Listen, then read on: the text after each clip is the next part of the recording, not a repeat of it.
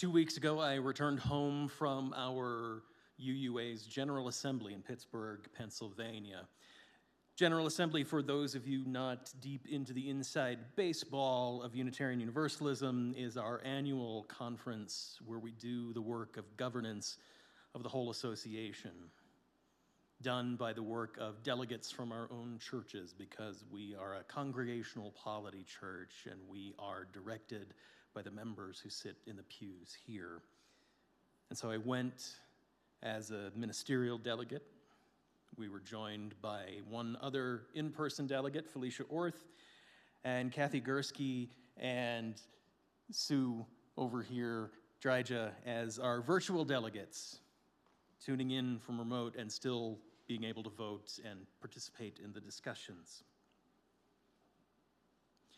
If you were with us last week, then you were able to, no, two weeks ago, I'm sorry, two weeks ago, while I was still at the assembly, you were able to see the video from the Sunday morning worship at General Assembly with about 2,000 or more Unitarian Universalists gathered, plus other welcome guests from the community. And you saw the sermon from the Reverend Manish Mitra Marzetti, my colleague at our church in Ann Arbor, Michigan. And you heard him talk with, with passion and, and with personal attachment to with about the need for change and the courage that it takes to change and the faithfulness that is needed to make changes in hard times when you are feeling at your lowest. What you didn't hear in that service was the choir anthem that came right before it, and it's online. I will share a link to it just so you can see what I'm talking about. But right before he gave his sermon, the General Assembly choir did a knockout arrangement of Bob Dylan's The Times They Are a Changin'. You know, when I say knockout, I say that because it, it had even more soul to it than Bob's original rendition, and it's a pretty soulful rendition to begin with. And because of the arrangement, it was like hearing the song for the first time all over again.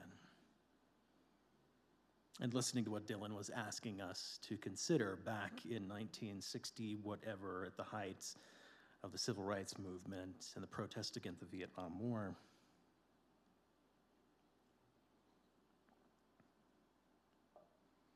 And right there was the heart of what the theme of General Assembly for this year was all about. Change is coming. And they decided to use the theme faithfully becoming, much like Reverend Manish talked about in his sermon. We are faithfully becoming the people we want to be, the faith we want to be, and the communities as we want to see it. And was framed in terms of the state of Unitarian Universalism right now, up against the state of our nation right now, responding to times that have changed, whether we like it or not, because of the pandemic, because of the political divisiveness in the country, the despair we feel watching anti democracy on the rise, or the creeping bits of fascism, and hearing the increased call for wider rights and acceptance of all kinds of people in this country, all within the wake of a pandemic that has done serious harm to all of our churches over this time, reduced our attendance every Sunday, our membership, churches struggling with finances, and a national movement that has seen the pool of religious professionals, ministers and religious education professionals especially, starting to diminish because the times have changed in such a way that either they question their calling, question what they believe anymore, or have been rocked by everybody's fear over the times that have changed, and especially post pandemic church, by the congregations that they serve.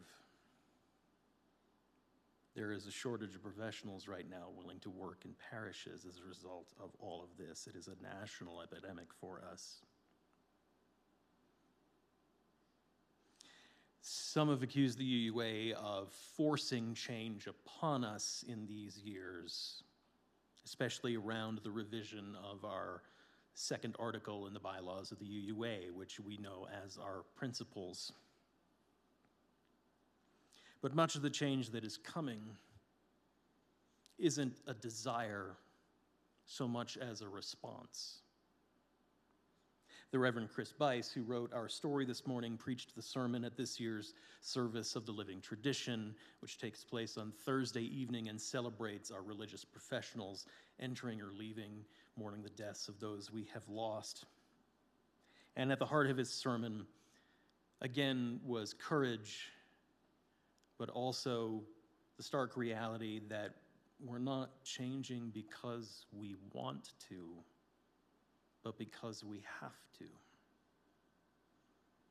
Times have changed and we can't stand still.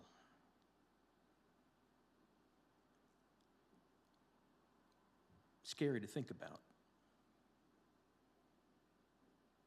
The one workshop I was able to attend in person that weekend was called, rather alarmingly and provocatively, Disrupt Church. It was the professional staff of the community church in Manhattan, a church that has been through it in some ways that outweigh even what we've been through.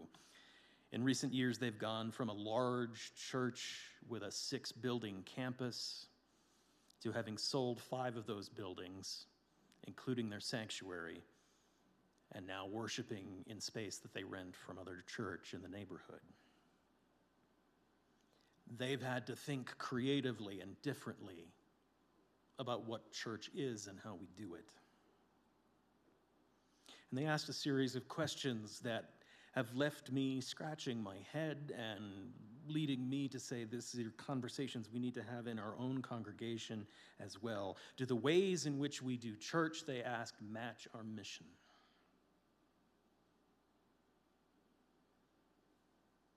Can we stop and think about where and how and when church could happen in our community?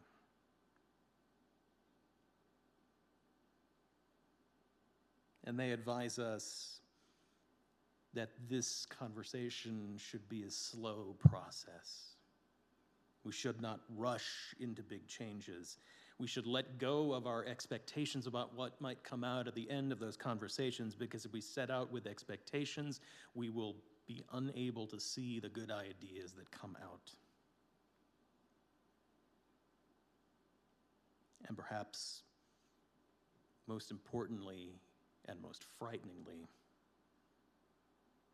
they advise us that the old ways won't work again.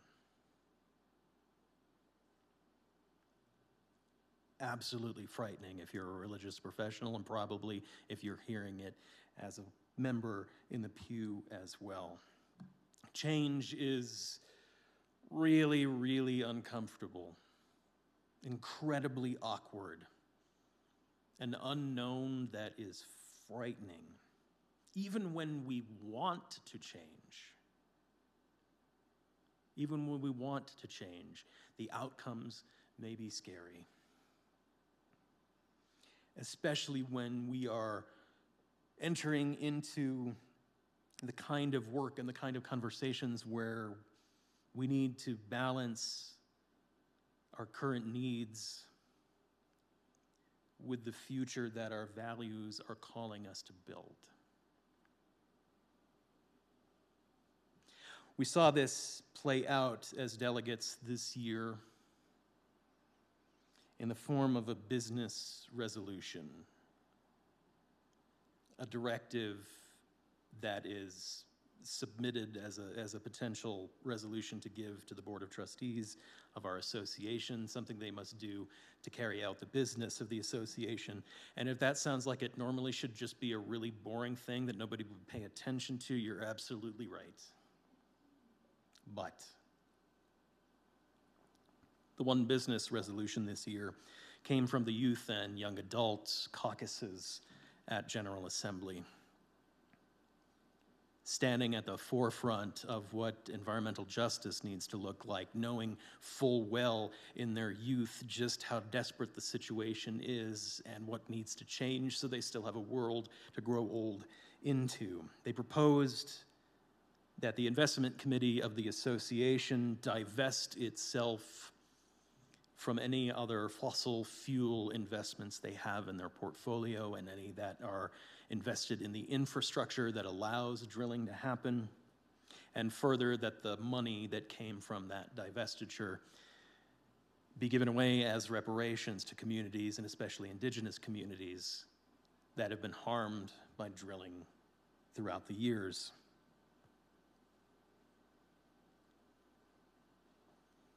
Balancing our current needs with the future our values call us to build. We all know how desperate and how immediate the environmental situation is here around the planet. And yet, our investments as an association are done with a sense of value and faith that tries to do the best it can to keep the work of the association going that we all benefit from, that we all need right now, especially at this time when all of our churches are facing regrowth and change. It was acknowledged that divestment was a good idea, but a major objection was, was put out there to the reparations part because it was a step too far. It would gut the budget of our association to a point where layoffs would happen, where programs would be cut at this time that we need it most. And yet, it was intensely compelling to hear our youth and our young adults talk about the situation. I don't know which way I was going as that discussion went on. And then one of our youth, who comes from an indigenous community in Alaska, spoke in tears about the real deaths that had come to her community because of the way drillings are cut out, carried out. And I was despondent. I did not know what to do. I wrestled for hours after the ballot opened for that day about how I would vote. And what I came to finally was a pretty solid confidence that the motion was not going to pass based on the tenor in the room.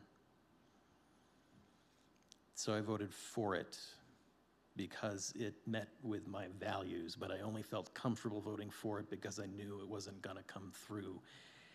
And I'm still wrestling with the guilt that comes with, honestly, what's kind of a cynical calculation on my part. Change ain't easy, it is uncomfortable. The outcome was not great, but the best that could happen under the circumstances. And despite the failure of the motion, the investment committee and the new board of the UUA expressed their recommitment to getting out of the fossil fuel business.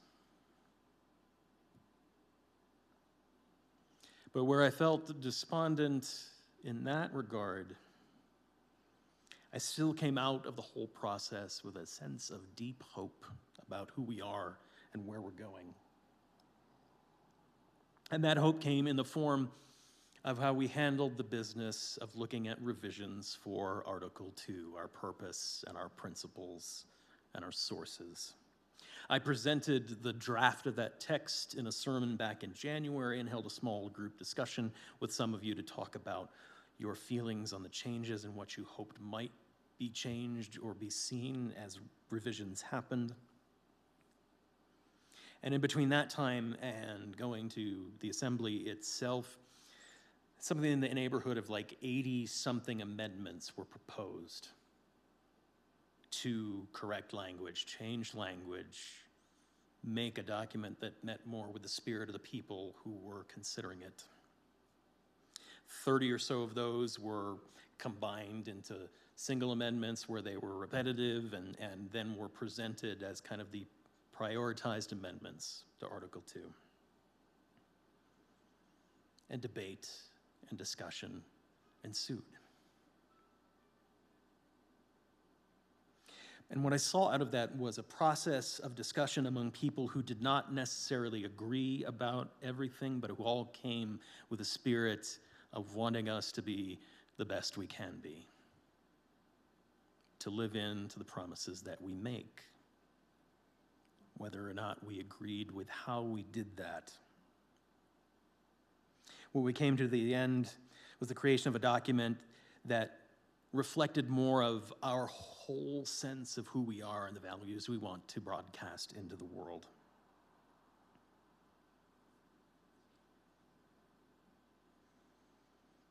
Last week, when I talked about why I'm a Unitarian Universalist, I talked about the rabbinical tradition we seem to engage in, where we are in constant conversation with the people who have come before us and the ideas that have been expressed and all the literature that has been written. How we struggle and argue with the Emersons and the Thoreaus and the Channings of the world, deciding whether or not what they said then still applies today or what it means today when the world has changed so much. Trying to see if we need new ways of expressing it or new expressions at all. And this, this alone was one big example of what it means to say we are a living tradition. We have been in constant conversation with our principles from the moment they were passed in 1980, whatever. And what we see right now is the result of that 40 years of conversation around the values that we profess and put out into the world. We've learned new things. We've learned sometimes the way we express them doesn't express enough, needs to find a way to draw the circle wider. And so we start to restate what our values are in ways that are compelling for the times and in ways that might be attractive to people who have not found us yet.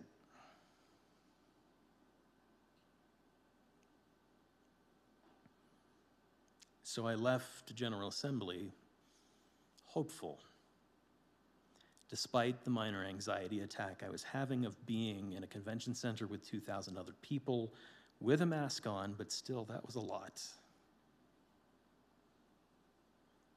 But I left hopeful because we are still, despite disagreements about who we are and how we carry out our missions, we are still behaving like the living tradition that we claim to be because we are having our conversations faithfully and we are trying to faithfully become who we want to be in the world. And I got to see that even though we know we struggle here, we are all, all of our churches, navigating those same waters right now. I won't say we're all in the same boat because some of us are set up better than others, but we're all struggling. And in the midst of the struggle, some of us are finding new ways to think about church and how we can do church in times that have changed, whether we like it or not and that those who are making those discoveries are sharing them more freely with all of us so we don't all have to reinvent the wheel. We don't have to do it alone. We are making it clear no church has to go it alone in these times.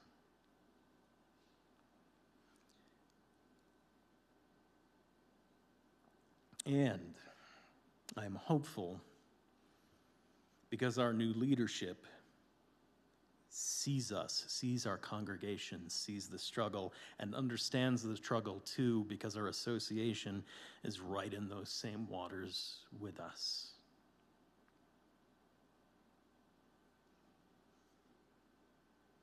At the end of General Assembly, we affirmed the appointment of the Reverend Sofia Betancourt as our new president of the Unitarian Universalist Association. And I think she's an amazing choice. One, she's been a leader in Unitarian Universalism for two decades now. She's wicked smart, as we would say, where I grew up with a PhD in environmental ethics.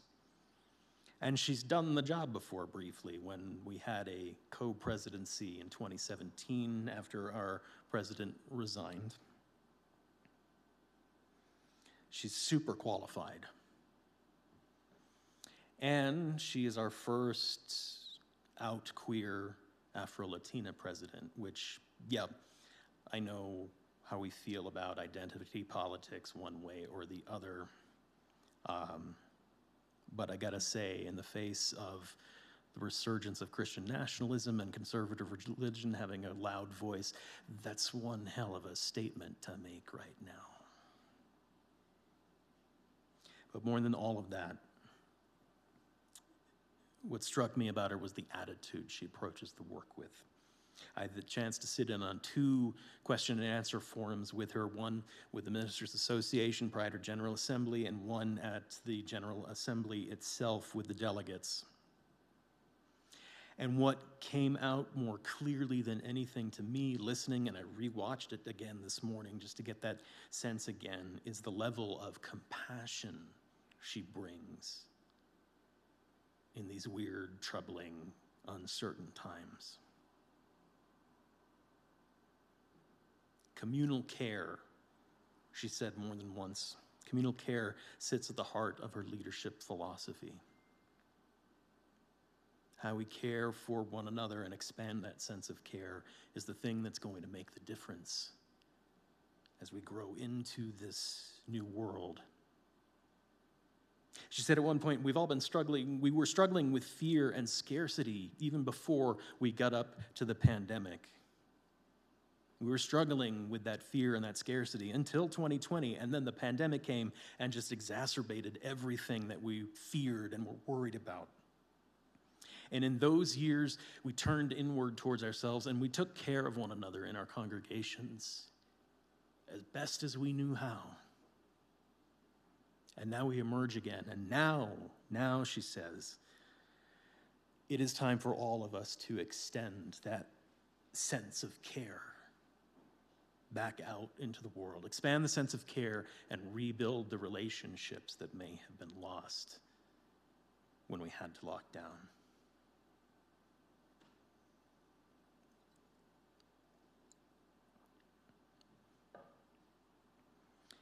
Someone asked, in that regard, so how do we care?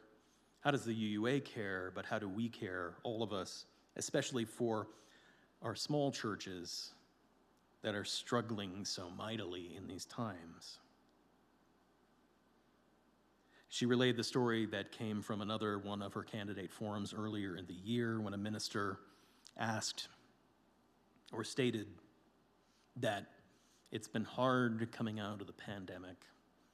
And if I were to put a number to it, he said, I would say we're only at 70% of what we were before 2020. And she said, 70%? That's amazing. That's amazing. Don't feel like that's not enough. That's huge. What if it's going to sound a little odd, especially to some of our leaders, but I want you to sit with it for a second. What if what if the goal right now was just 40%? What if instead of running full speed towards 2019, we took time? We lessened and lowered our expectations. There's that disrupt church thing coming back into it again. Who we were in 2019 is not who we are now, and may not be who we are ever again. What if instead of burning all of our energy to make it 2019 again, what if we took time out to just talk to one another? Took time for resting, for visioning, for reconnecting imagining. Let go of expectations. Imagine what we could be. It's easier, she said, it is easier to grow from 40% than it is to heal from the burnout that emerges from charging nonstop towards 150%.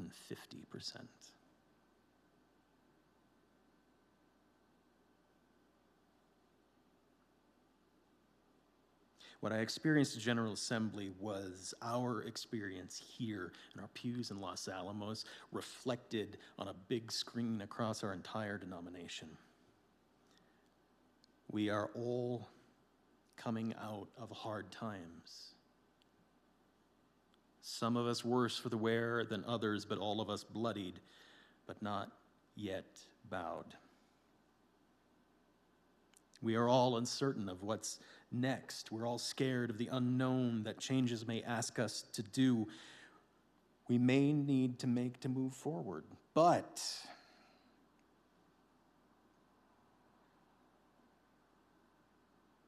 we are all still believing in the values that guide us.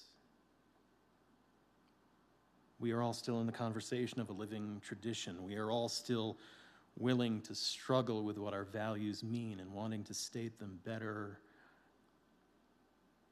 we all want to still be the church we dream of in the time and the place where we are as it is. We've got our work cut out for us here.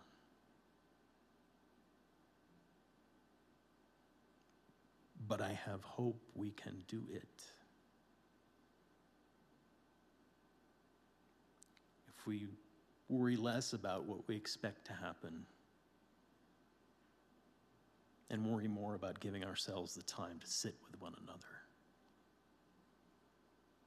and have those conversations and faithfully become who we want to be. Maybe so.